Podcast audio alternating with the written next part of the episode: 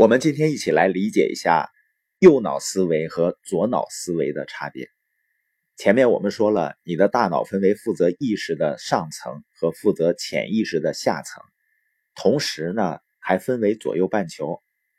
你也许听说过，有的人是左脑思维者，有的人是右脑思维者。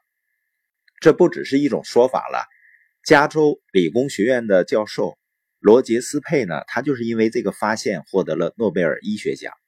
简单的说呢，左脑按顺序推理、分析细节，并擅长线性分析。左脑型呢，或者线性思考者，他的分析能力很强，通常呢被形容为明智。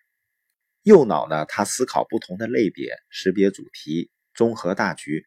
富有街头智慧的右脑型或者叫发散思维者呢，通常被形容为机灵。我们再概括一下右脑和左脑的思维类型的特征。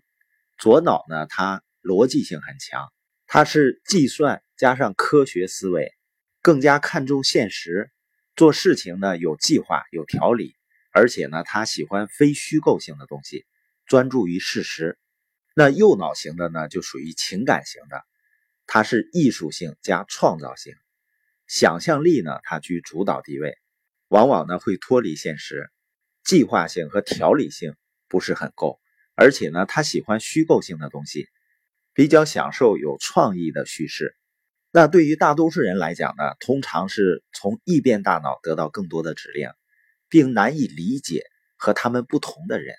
比如呢，左脑思维者倾向于觉得右脑思维者呢古怪玄虚，觉得他们做事情呢有些不靠谱；而右脑思维者，他倾向于觉得左脑思维者死板。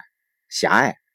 如果我们都知道了自己和其他人的倾向，并认识到这两种思维方式都很可贵，那么我们在互动和交往的过程中呢，就能够彼此更加理解，并且呢，相应的分配工作，这样呢，就会产生更好的结果。